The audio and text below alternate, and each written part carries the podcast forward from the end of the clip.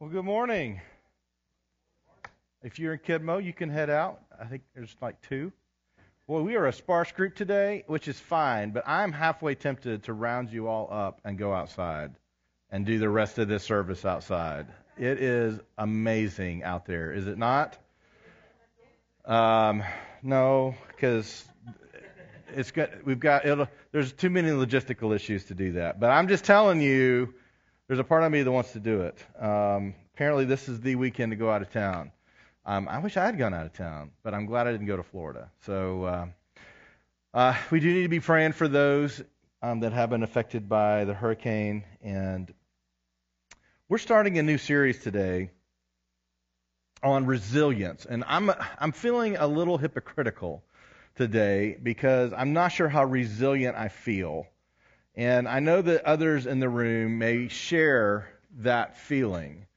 Um, just lots of things going on in life, lots of heavy things, and many in our church have been affected um, just in the last few weeks with really heavy stuff. Uh, we, you know, a child who has attended here before um, drowned in a creek near their house just uh, about three weeks ago. Um, we've had, you know, some family members that have been struggling for several in our church. Um, and I've just heard some more stories this morning about other tragic deaths that have happened just in the last week. And uh, when we talk about resilience, like this is the kind of thing you want to come have a big pep, pep rally for, right? And we want to talk about how we're good and life is good and we're full of joy. So, uh, but there is a part of what I want to share with you through these next four weeks um, that is four times that are hard. And the reality is, many of us would love for life to always be good. And sometimes life's not good. Um, I, by the end of this, uh, these next four weeks that we have together, I do not expect for you to walk out of here and no matter what happens, it just doesn't phase you. Uh, because things phase us. Bad things happen in the world. Um, and we have to respond to that. And it's a reminder also that Jesus, our example for resilience, for hope, for joy, for love, for peace, uh, our example, the scriptures tell us, was, was a man um, very acquainted with sorrow and grief. So um, I want to walk. How's that for an intro, by the way? Aren't you excited you're here? Uh, I say that to say the life of following Jesus is not meant to be one that's tiptoeing through the garden immune to the hardness of life. But instead, the life of a follower of Jesus is meant to be able to walk through the hard things of life with Christ and be able to do that with joy. And I do believe that by the end of our time together, if you're not into that place, you can be. Um, so I've got some activities we're going to do today. We're also going to be taking communion together.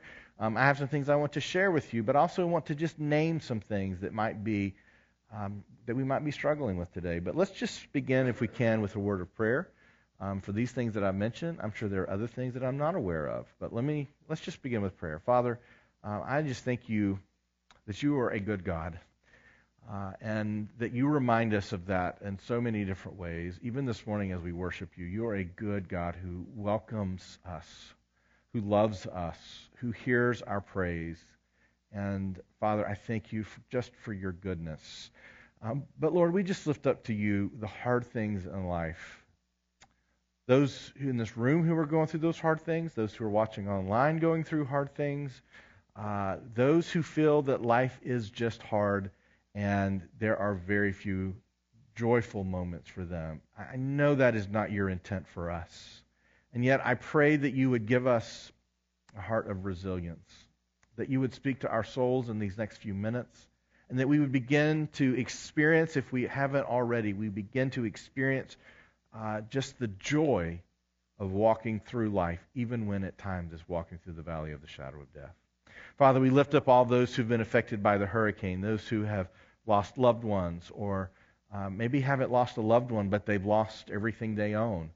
Uh, Father, we lift up those who have lost their businesses and those who are not sure how they're going to make ends meet.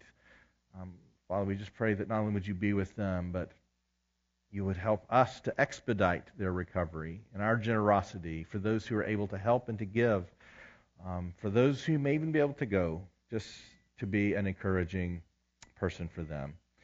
Father, we thank you that, uh, that you are with us even in the heartache and heartbreak of death. But some that have happened in these last few weeks are just so tragic and just so difficult to deal with.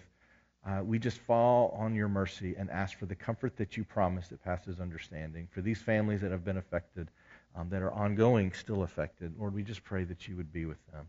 I, I pray that we would have eyes to see this world, eyes to see each other, eyes to see suffering, but also eyes to see joy. And that you would give us just the energy and the wisdom and the will to minister to those who are hurting or in need around us. We ask all this in Jesus' name. Amen. All right. Uh, we are going to have it's, it's we are going to have lunch after. I'm just going to tell you we got a lot of extra food.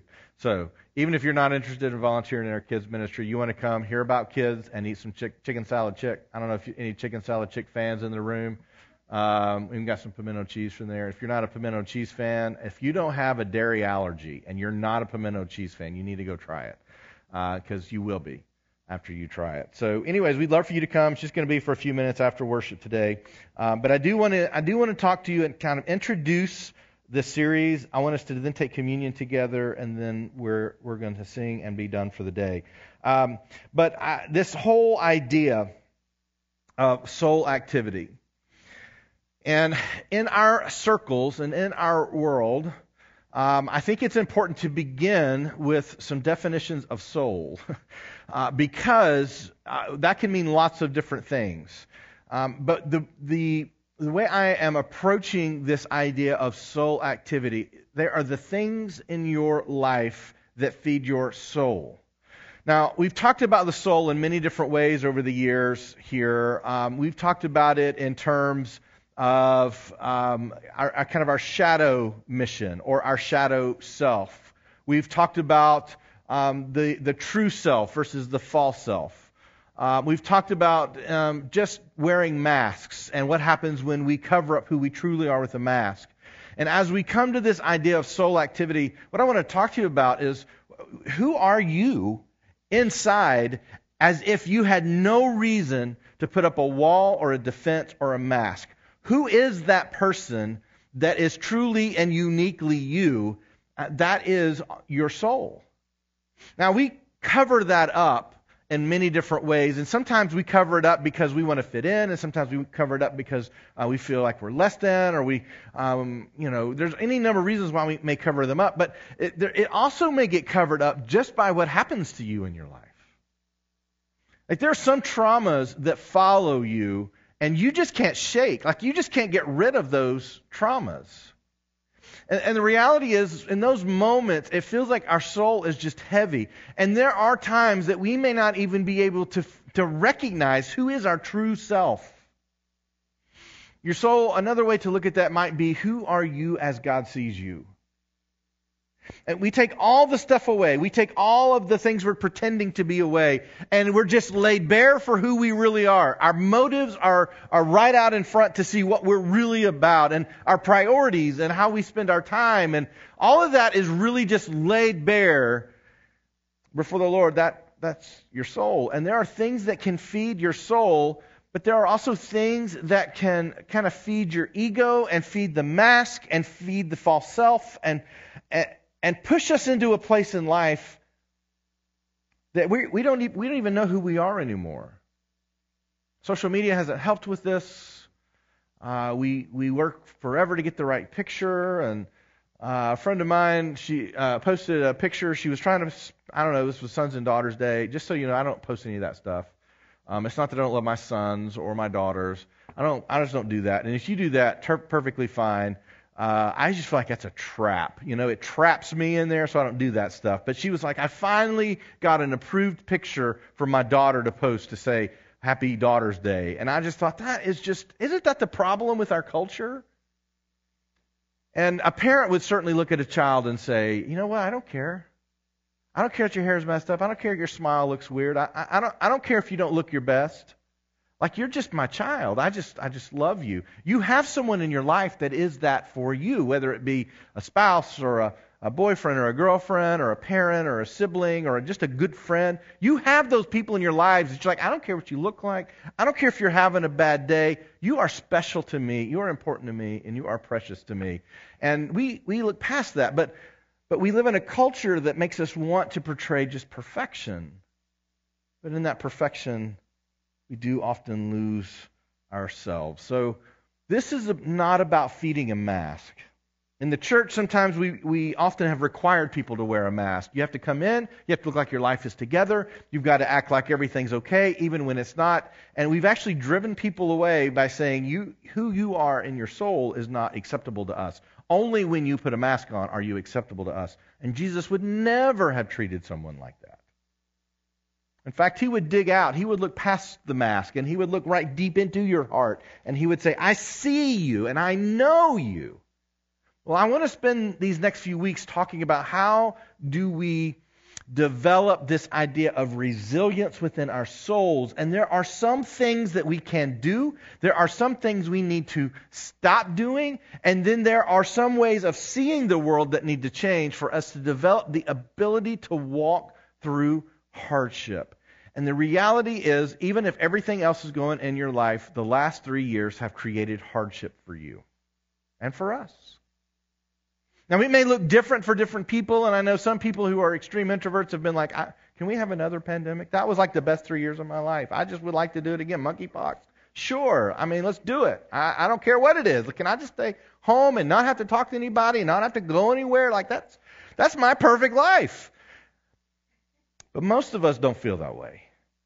And even those that do, there's a loss in that moment when we lose connection with people and we lose connection with God.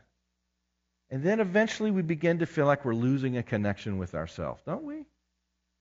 We talked a few weeks ago, and you're going to be hearing this throughout um, the next four weeks, and that is the idea of collective trauma. The idea that we've all been through something traumatic together. We've experienced something difficult together. We, we separated from each other, and we did that to help each other because um, our best friends may kill us, or we may kill them, or our parents, or our kids. And so I, I heard, I've heard so many stories of grandparents who hadn't seen their grandkids in like, you know, two years.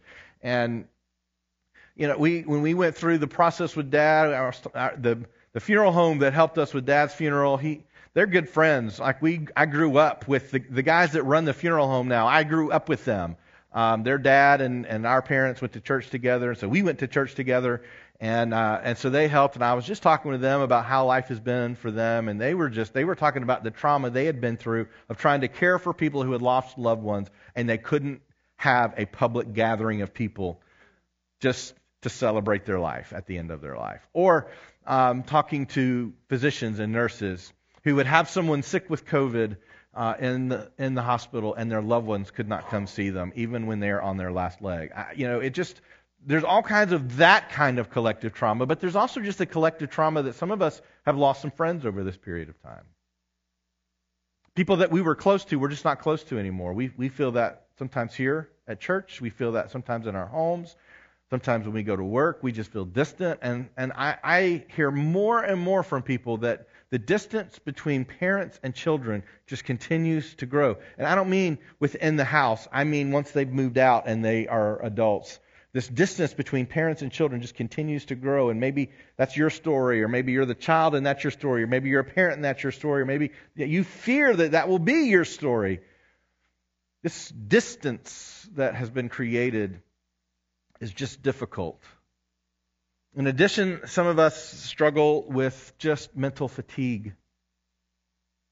Just the reality that our brains don't seem to be working the same way. I, I, I watched a, a TikTok of uh, you know, this mom, she was frantically looking for her baby. I'm sure it's making the rounds. Like, I'm not a poster. I, I don't post stuff. I rarely look at stuff. So when I do, I probably get like the most popular memes that are out there. But she's frantically looking for her baby. It's not in the stroller. It's not in the seat. She's looking all over the house. And then in just a moment, she realizes, oh, I'm carrying it. It's right here. It's in my arms. That's where the baby is. And you just can see this, I don't know, I guess it's a, they had a camera in the room or something and they had recorded it, but you could just see the relief like, oh, here you are. I didn't lose you. And I just laugh, ha ha ha ha, how silly. And then I remember how often I do that. Like, where, I can't find my stuff. You know, where are my keys? Where are my, you know, glasses? I, I wear contacts, but sometimes I'll wear my glasses, and many times I'll stick them on my head and I'll go looking through the house for them.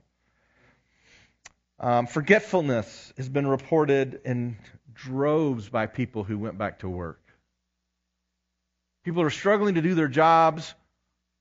Not that they don't want to do a good job, and not that they're trying to be lazy, but they just they just forget. Our minds just we just forget stuff, and I I know for myself I have definitely had moments where I'm normally I don't forget. I normally remember. At least I re, I think I remember. Deidre sometimes tells me I didn't remember correctly, but she's usually wrong. Um, usually I remember it. She's not in here, so you don't you don't need to go tell her I said that. But you know, I sometimes, but I think my memory's pretty good. But certainly over these last few years, I sometimes I struggle to remember those basic things. Jonathan would give me a hard time because I just, for some reason, I would have a mental block around his birthday.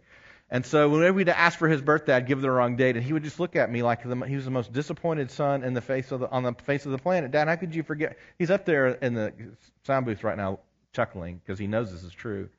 Sometimes I'll just, it's like my brain just doesn't work the way it, it's supposed to. You know, that's a that's a symptom of collective trauma. When you're just unsettled and things just aren't working right. And you can experience this in lots of different ways. Maybe it was the, the trauma of, of learning new work rhythms, went remote, and now you're coming back to the office. Uh, it could be collective trauma just because you, you've experienced something together. Like there'll be a, a, there'll be lots of collective trauma in Florida now, especially whole communities that are just utterly destroyed. There, there's there's going to be collective. We've we've experienced trauma together, and it just has all of these weird effects on us. We're tired. Um, we get irritable with people really quick. Does anybody do that? Do you get more irritable with people quicker than you used to? Depends on who it is. That's a yes. That's a yes, by the way. yeah, sure, sure. We just the, a lack of grace. Um, interestingly, people just they don't want to go out. When we could go out, a lot of people didn't want to go out. I just want to stay home. Like I'm used to this. I like this. This this really feels good. And and one of the things that we've tried to we've tried to to realize and and you know make kind of a give grace when we you know when we kind of came back to work and we came back to church and we came back we were like okay now we're back let's go. But we weren't really ready to go yet. And still, in some ways, may not quite be ready to go, and are asking questions like, Do I ever want to go like that again? It's just this very interesting change of the way we see the world and the way we see ourselves and the way we function uh, within this world. Um, our broken relationships, we become more suspicious of each other. We look at each other as people we're competing against. Uh, you know, chili. He's right though. You should, if you make chili, you should bring it. But we're more suspicious of each other. Like, I don't know what they're thinking. I don't know what they're doing. I don't know what they're saying about me. We just become suspicious.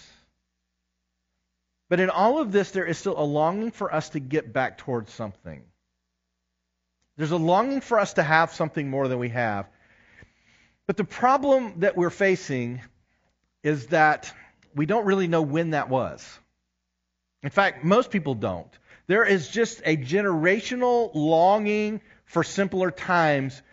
But when you were in those simpler times, you longed for something else. And so, even our memories of these wonderful times, that if we could just get back to the way it was, there were lots of things that really weren't great about those times. Just like there are lots of things right now that there's really not great about right now. But there's also lots of wonderful things right now that we miss in our longing for what was. We talk about new normals. And I'll just tell you, God's plan for your life is not that you settle into any normal, whether new, old, or otherwise. Like, we're not supposed to be normal. There's a dynamic part of living life that our soul needs to feed on something that is moving and healthy, and it's moving us towards something. And yet, many times, what we really want to do is we just, we really want things to just settle down and be simple and to be easy. But I've just seen time and time again those who settle into a life that is simple and easy, they go downhill so quickly. Your ability to, to think goes down. Your ability to do goes down. Your ability to endure stress goes down. The, the desire for simple and easy, oh, it sounds so good. But there's tension that is necessary for a soul to be healthy. And at times we just want to escape that tension the best we can. In addition to not really being healthy even before this collective trauma that we've been through. What's interesting is that the things we gravitate towards, studies continually show us, are driving us more towards just discouragement and depression and the idea that life is not good. One of the, the prime culprits that's driving us to a place of believing that the world is not good is, our, is social media. We've seen correlating studies between anxiety and depression increasing with the level of social media use. The idea that I need to put on and I need to pretend and I need to be something more, or someone else who is putting on or pretending or, or, or they're acting like there's something more. We see their life and now we feel worse about our life, even though that's not even their life either. This idea that somehow we've got to be better and everyone else is better, but I'm not.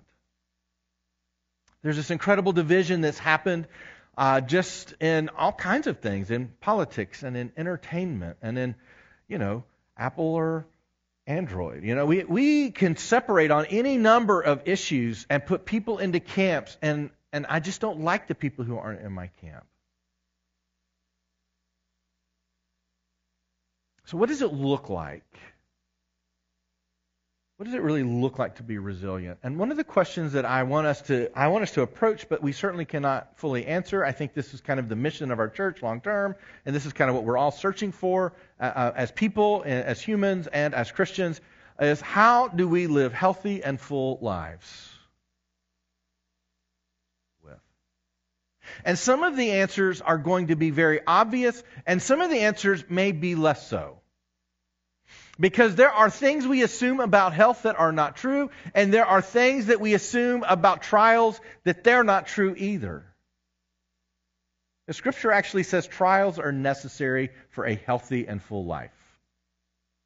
And so our desire to get outside of those trials actually lead us away from health, not towards it. And yet when we're in the moment of a trial, and I don't just mean a trial like I mean, they're out of vanilla pump at the at Starbucks. I don't mean that kind of trial. I mean like real trial. Like I've lost my house or my job or my child. We don't want those trials, but there is something about trials that just create something healthy and resilient in us. And as our desire is to walk through those wonderful green pastures that the 23rd Psalm talks about the psalmist also says, but we're also going to walk through the valley of the shadow of death. Can we be resilient in both? Um, that is our goal. So, the four things I really want to talk to you about. Uh, the first one today is, is uh, resilience begins with being connected to Christ. That's what I really want us to, to get before we leave today. It is not about um, going to the right therapist, although therapists are very helpful. It is not about getting on the right medication, although some people need to talk to their doctor about some medication. Um, it, is, it is not about um, you getting a better job, even though some of you it may be time for a new job. It is not about making more money, although you probably will throughout your life make more money. It's, there is a, a necessity, there is a necessary part if we ourselves are going to be resilient no matter what we are going to also be able to cope with grief and trial. There is a place that we have to be connected with Christ. And if our faith is not intimately connected with God through Christ, we are not going to be resilient. It's just not going to happen. Next week, we're going to talk about um, maintaining resilience through intentional living. The third week, we're going to talk about protecting our soul.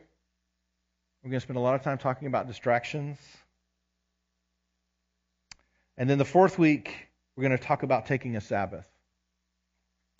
When we need to stop. Because there are times that we just have to stop and we just have to take things in. What's interesting, and some of it, some of the material I'm going to be sharing with you is is just uh, it's just Bible study. It's just it's just the Bible. Some of it, um, you know, I shared with you some of the the stuff that John Eldredge has put out both through his Resilient book and Taking Your Life Back. Um, if you want to do a deeper dive into that, you can. We're not this we're not going through those books, um, but we are going to talk about some of this stuff like the shallows, the midlands, and the deep. We're going to be talking about those. Those are phrases that he coined. Um, but we are going to talk about taking a Sabbath and the reality that uh, that most of what you see requires you to make fast decisions. Most marketing messages are quick, and, and I'm in marketing. And if you don't get someone's attention within the first four or five seconds, you're done. You, you've lost it. You're not going to get their attention back. We do that in church. We do that in news. We do that in politics. We do that in um, what we're going to do on Black Friday. We do that when we're just scrolling through. Ask yourself, how many um, seconds do you look at a post before you scroll to the next on your phone? Uh, you know, we do things very quickly. Whenever we get our news, we typically read headlines. We rarely read the actual article. We talk about critical thinking. It's really hard to spend time critical thinking because we have so many things we need to think about. Uh, you know, even today we're we're doing church, and then we've got to do this lunch right after, and we've got to make sure we get all the stuff from the refrigerator into the you know, into the event hall, and we had to make sure the event hall was ready. And then when we leave, you know, Malia's got a birthday party today. I, you don't care about that, but I'm just telling you what my day's like. Malia's got a birthday party, and so we're going to split up and, and have Jonathan take Malia to her birthday party, but he's working with a friend today, too. So he's going to go work after he does that, and somehow we got to get Deidre's car back. And think about how are we going to get Deidre's car back? And then I've got some work I need to do today, and somewhere in this whole day, we're supposed to rest and we're supposed to have a Sabbath. And, and then we also need to work on the house a little bit, because you know what happens if you start your week and your house is a wreck, right? Because uh, then you just feel bad about your house. And, and on top of that, that was a really funny video about that lady who lost her baby that was sitting in her arms. And I think the next you know, 65 videos might be just as funny. They may not be, but I'm going to check them all. I'm going to look at all 65 of the next ones. You know, we, we have so many things that just boggle our mind. They just weigh us down. All the things we have to do, all the decisions we have to make. I don't even know what your day is going to be like, but we're having this moment right here in this day.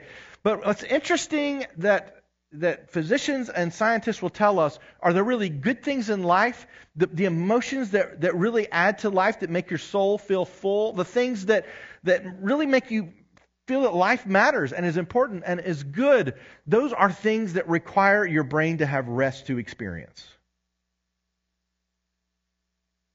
So even when I think about my day today, when am I going to have my when am I going to rest my brain so that, that I have the time to experience the better things in life? I walked out um, one morning. I had parked my car outside. Usually I park it in the garage, but I parked it outside for some reason. And uh, I just walked outside, and it was the first morning we were in the 50s. And I had somewhere to go because, you know, when you're leaving early in the morning, you don't really have a lot of time in the morning. I don't. Some people get up at 4 in the morning and they just take their time for the next two hours. That's not me. I can't do that. If I'm getting out early, I'm up and out. And so I usually would hurry out, jump in my car, open the door, pull out, and I'm gone. But yet, when I walked outside on this particular morning to get to my car, the, the, the, the air just hit me. And I just had to stop. Do you ever have those moments where something is so overwhelmingly good in that moment that you just have to stop and let it kind of wash over you? Oh, I have those moments all the time. But there are some things, there are some decisions that can only be made wisely when we stop to take time. Whenever we're dealing with grief, there are some moments that just need you to take time to sit in the grief. And not just jump to the next thing, but just just just going to sit in this grief for a few minutes.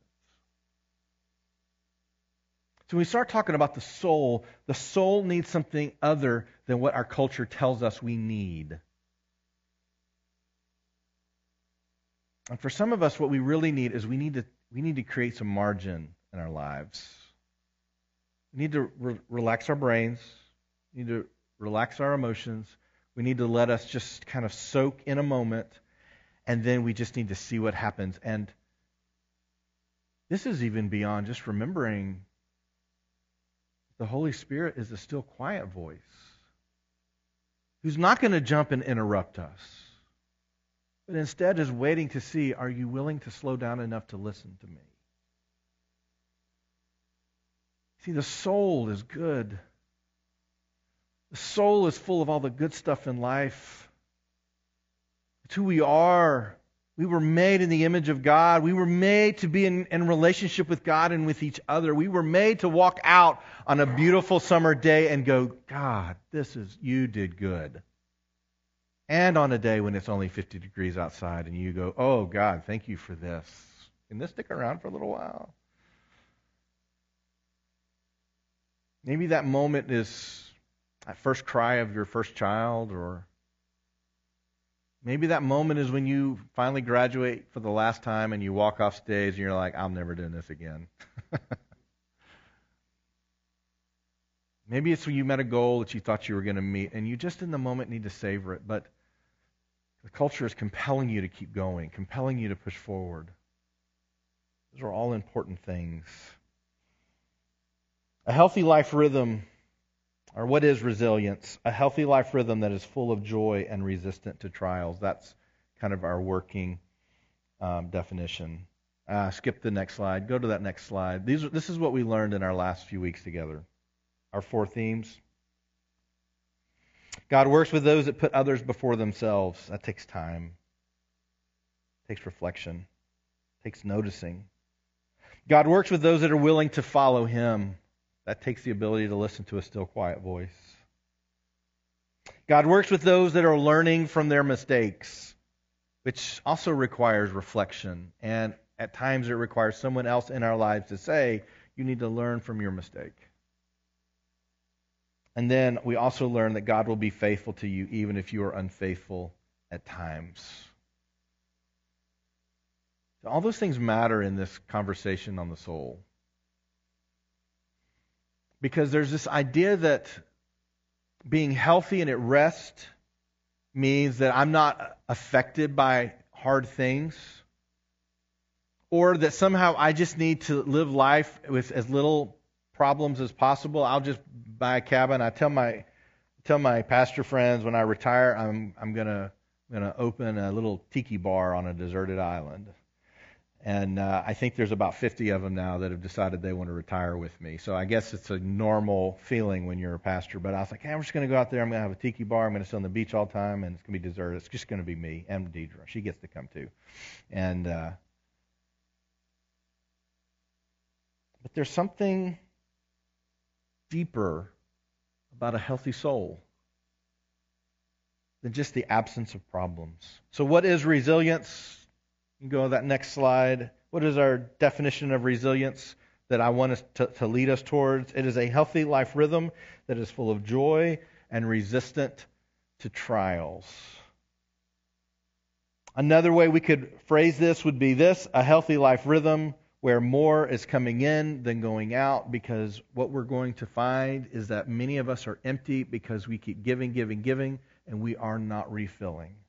Ooh, that's rhyme. I didn't even mean to make that rhyme. I, was, I need to write that down. This is where we want to go. How are we filling up? This, by the way, works in lots of things. This will work in your relationship with your spouse. This will work in the way you share and give love. Uh, this will work in your finances. Take in more than you give out. It works. There are three areas that um, that we're going to talk about regularly. It's the three areas that you live in your life. Um, John Eldredge talks about this in many different works of his. Um, but they are the first is this the shallows. This is probably where most of us live our lives most of the time. The idea is if you go out to, um, to the ocean, to the beach, You kind of come out and you kind of play in the shallows. And then there's the Midlands where you get out a little deeper, but then there's the deep. The shallows is where most of our time is lived. That's where we jump from one thing to the next. Get in the car, we got to get to school. Get in the car, I got to get to work. Get in the car, I got to get to whatever. It's flipping out our phone because we're busy, and in the moment, I just want to, I want some, want some peace and some rest. I want to take my mind off of the things that are bothering me. So I get my phone and I open Facebook or I open something else and I start flipping, or I open a game or Snapchat or, you know, where's Tennessee in the top ten? Ah, we're still in the top ten, by the way. We didn't play, so we had to buy. We'll see if we're still in the top 10 next week. I look through all those things, and the shallows, that's where we often live our lives. It's also the place where we sometimes get distracted by something going wrong. Uh, you know, like we forgot food for the meeting after, which we didn't. But if we forgot food, then all of a sudden we're distracted. Or um, what are the things that I need to do immediately when I leave here today? It's that life where we jump from thought to thought, action to action, without stopping to ask ourselves, is this good? Is this the way I should live my life? These are the questions we ask. What is for lunch? Let's jump on Netflix. Why did I do that embarrassing thing back in third grade? Those thoughts just come in. We don't have to conjure them up. We don't have to think about them. We don't have to wonder um, about something. They just kind of dance in there. They just pop in, and we just can't always, you know, stop what they were doing. And then there's the Midlands, and that takes some intention to get to the Midlands. The Midlands, that's where we start getting to more of the things that matter in life. These are the things where um, you know, we have a concern for our kids or our parents. This is when we're thinking about gas prices and what that what's that going to do on our ability to go on vacation, you know, this summer. Um, so when we talk about inflation and our home values, and maybe for some of you that's retirement. How's my retirement plan doing? The Midlands are that area that we we're talking about things that matter, but they're not really the, the soul defining things that really matter in life, but they do matter. Like they, they are important. Like, you know, I, I really need to think about a, a plan to replace my roof because it's leaking. Maybe that's probably something that ought to be done sooner rather than later. But those are the cares of life that they do matter to us. But they're still not really the place where God is. But the deep.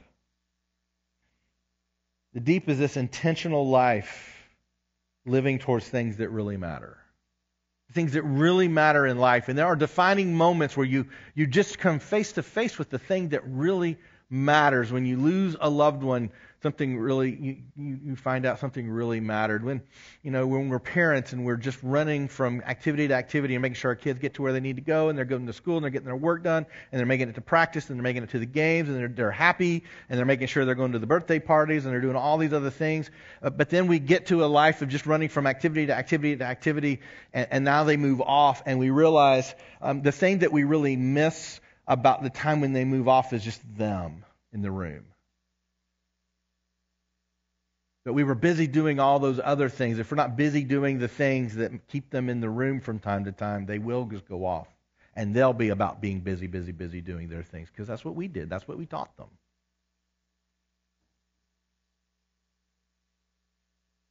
The deep is kind of our inmost being. It's where hope lives, where joy lives, it's where love lives. It's what really makes us who we are, but it's also what we're really striving to experience and to become. Anybody can be in the shallows. We're in the shallows with no effort whatsoever. But if you're going to go into the deep of your life, if you're going to develop the kind of resilience that draws from something down deep, you cannot accidentally end up there. And yet, most of us are living our lives accidentally ending up somewhere.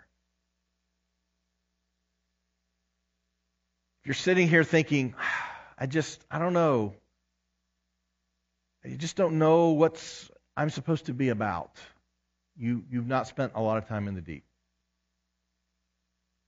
If you are running from thing to thing to thing and you're excited about the things, you probably don't even care that you're not spending time in the deep. Usually, the things that draw us into the deep is either we have become so intentional about the way we're living our lives that we make sure that we have time for that, or something goes horribly wrong and we then need to begin to completely redefine ourselves. And then we need, we need to draw from something from somewhere and it will, it will draw us towards the deep. But what happens when things start going well is we start heading back towards the shallows.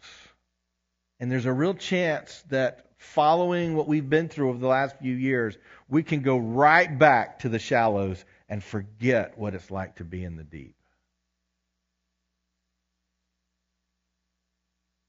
This is where Christ dwells and strengthens us. And this is one of the weird, uncomfortable realities about what it means to be resilient. Because if you avoid hard things in your life, you will not experience many things in your life. Some of the hard things are kind of fun, stressful. Remember who asked who out for the first time? Kind of stressful. I don't what are they going to say? I really like them. What if they say no? I don't know what's going to happen. That's kind of hard, stressful, but it's good, right? Or what about if you really want to go for that job you've always wanted, but you're going to have to go to school, or you're going to have to get more training, or you're going to have to spend more time, or you're going to have to study, or you're going to have to do without for a while so you can get to the place where you can go do that thing.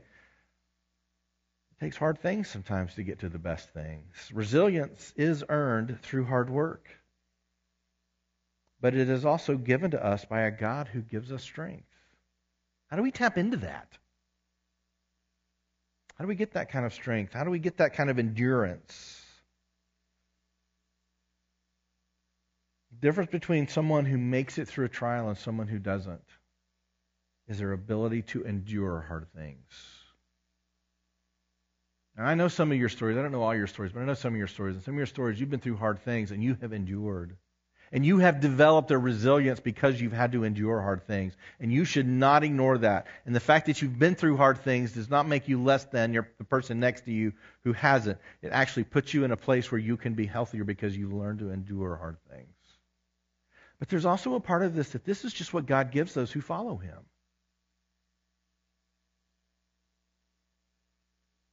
The secret to resilience is intimate connectedness to God through Christ. If we're going to go down deep to where the really good stuff is, where my inmost being is, then we have to be connected to the one that knows what is good and to the place where he resides. Hebrews 12, 1 and, 1 and 2 says this Therefore, since we are surrounded by so great a cloud of witnesses, let us also lay aside every weight and sin which clings so closely, and let us run with endurance the race that is set before us, looking to Jesus, the founder and perfecter of our faith, who for the joy that was set before him endured the cross, despising the shame, and is seated at the right hand of the throne of God. Jesus is our example of resilience. And yet Jesus never shied away from hard things, often created hard things that the disciples would have to go through. It was James that came around to teach us that, you know what I've learned from watching Jesus? Is that tests and trials grow and build our faith and our resilience. That doesn't mean we seek them out. But it also doesn't mean that we run from them. They come and they have an effect, and we grow, we develop resilience. we start talking about just feeding our souls, I'm just going to tell you as we go through these next few weeks, there are parts of this that you are responsible for yourself. You have to take the time. You have to say no to the things that are unhealthy. You have to be the one to spend time sitting outside, looking at the trees or whatever brings you that, you know, moment of peace and clarity. You have to spend the time quieting out the shallows, quieting out the distractions, quieting out all the decisions that you have to make to say, I need some time just to stay connected to God through Christ. You're going to be responsible for some of that yourself, and it won't, it can't all happen here. It has to happen daily where you are, or as often as you can manage it. But there is a part of this and fixing our eyes on Jesus that we do as a community together. And what I, I hope that you saw through the, our series on Genesis is there is something God's looking for in us that is about each other. There is stuff for us to do that invites God into our story. There are parts of living out this life that are not about just believing the right things and singing and, and really loving Jesus, but he, Jesus, and, and what Rick said today, if you love Jesus, you demonstrate your love for him by obeying him. You demonstrate your love for Jesus by becoming like Jesus. Not because we sing a song that's really great and we go, I just feel really in love with Jesus. I, I, if your spouse never spent any time with you, and then they uttered to you, Oh, I love you so much, would you believe it? Or, or, or maybe you just do their favorite thing one time and they're just so full of joy over this thing that they love to do. Does that count, counteract all of the times that your spouse never spent time with you? Of course not. There's a, there's a part of this that God expects our lives to change to become more like Christ, and we fix our eyes on Him to see what that's going to look like. It changes us.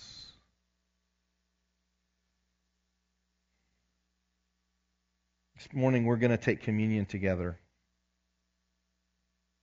The part of communion, I, some churches do communion every single week, and I, that's great. We don't. We do it once a month. Uh, like anything, good things done just to do them lose their impact. But we're going to take communion together. And the reason Jesus wanted us to take communion together was not because, you know what would really make your worship services really pop? If y'all ate and drank something. I mean, you can do grape juice, but I suggest wine. And like that, it's just going to be a better worship service if you do that. The whole point of communion was that we took the time to stop and to recognize we're connected with Him. Whenever we do a baptism and someone's baptized, we say something to the effect of, you're united with Christ in his death and in his resurrected life. United with Christ. When we take communion, we, we come and we do this thing together because this thing together reminds us that Christ is the one that makes this all possible. That Christ's love was what made it possible for him to die on the cross. That his divinity is what made it possible for him to rise from the dead. To remember that we are who we are because of him. So, as we do that and as we think about what resilience looks like, the secret to resilience is intimate connectedness to God through Christ. And no matter what else we do, we can deal with distractions, but you will never make it to the place of true resilience without Christ. We can deal with the, the issues of the Midlands that we think about and we need to really plan for, and, and, and they're really concerning for us and, are, and they're important things. But we can deal with all those things and never make it to the deep. You know, I, I was thinking the other day when we, we talk about a, a mature person, like when you walk into a room and you look at someone and you go, that, you know, they're pretty mature. I, I don't often walk in the room and people think that about me, but, but when someone else walks in the room and I'm just like, they're really mature. There, there, I've come to the conclusion there are two things that make me think that about them. One of those things is they just, they just seem settled, unfazed. Like something goes bad, okay. Something goes good? Okay.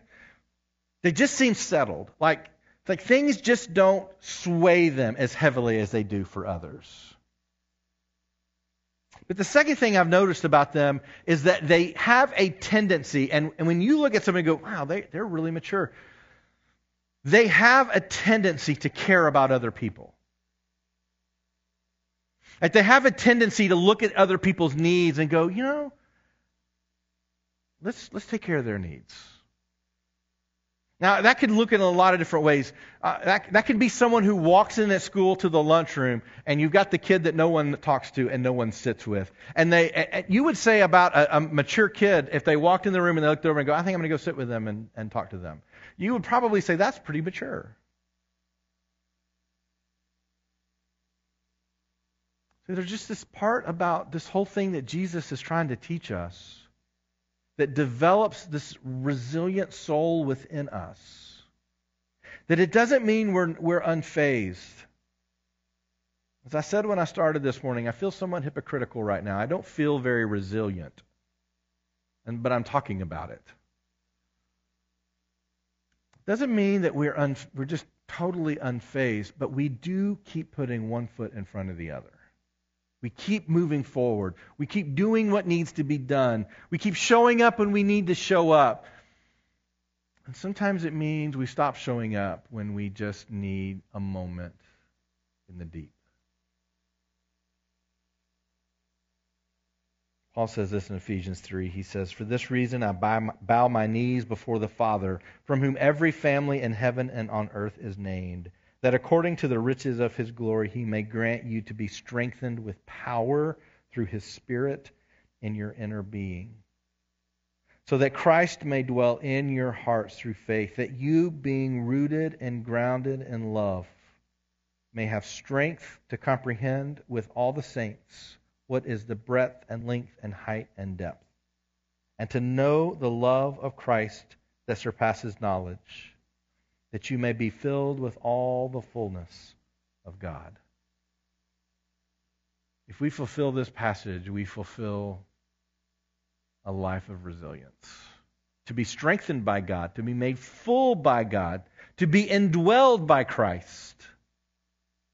As we come to communion this morning,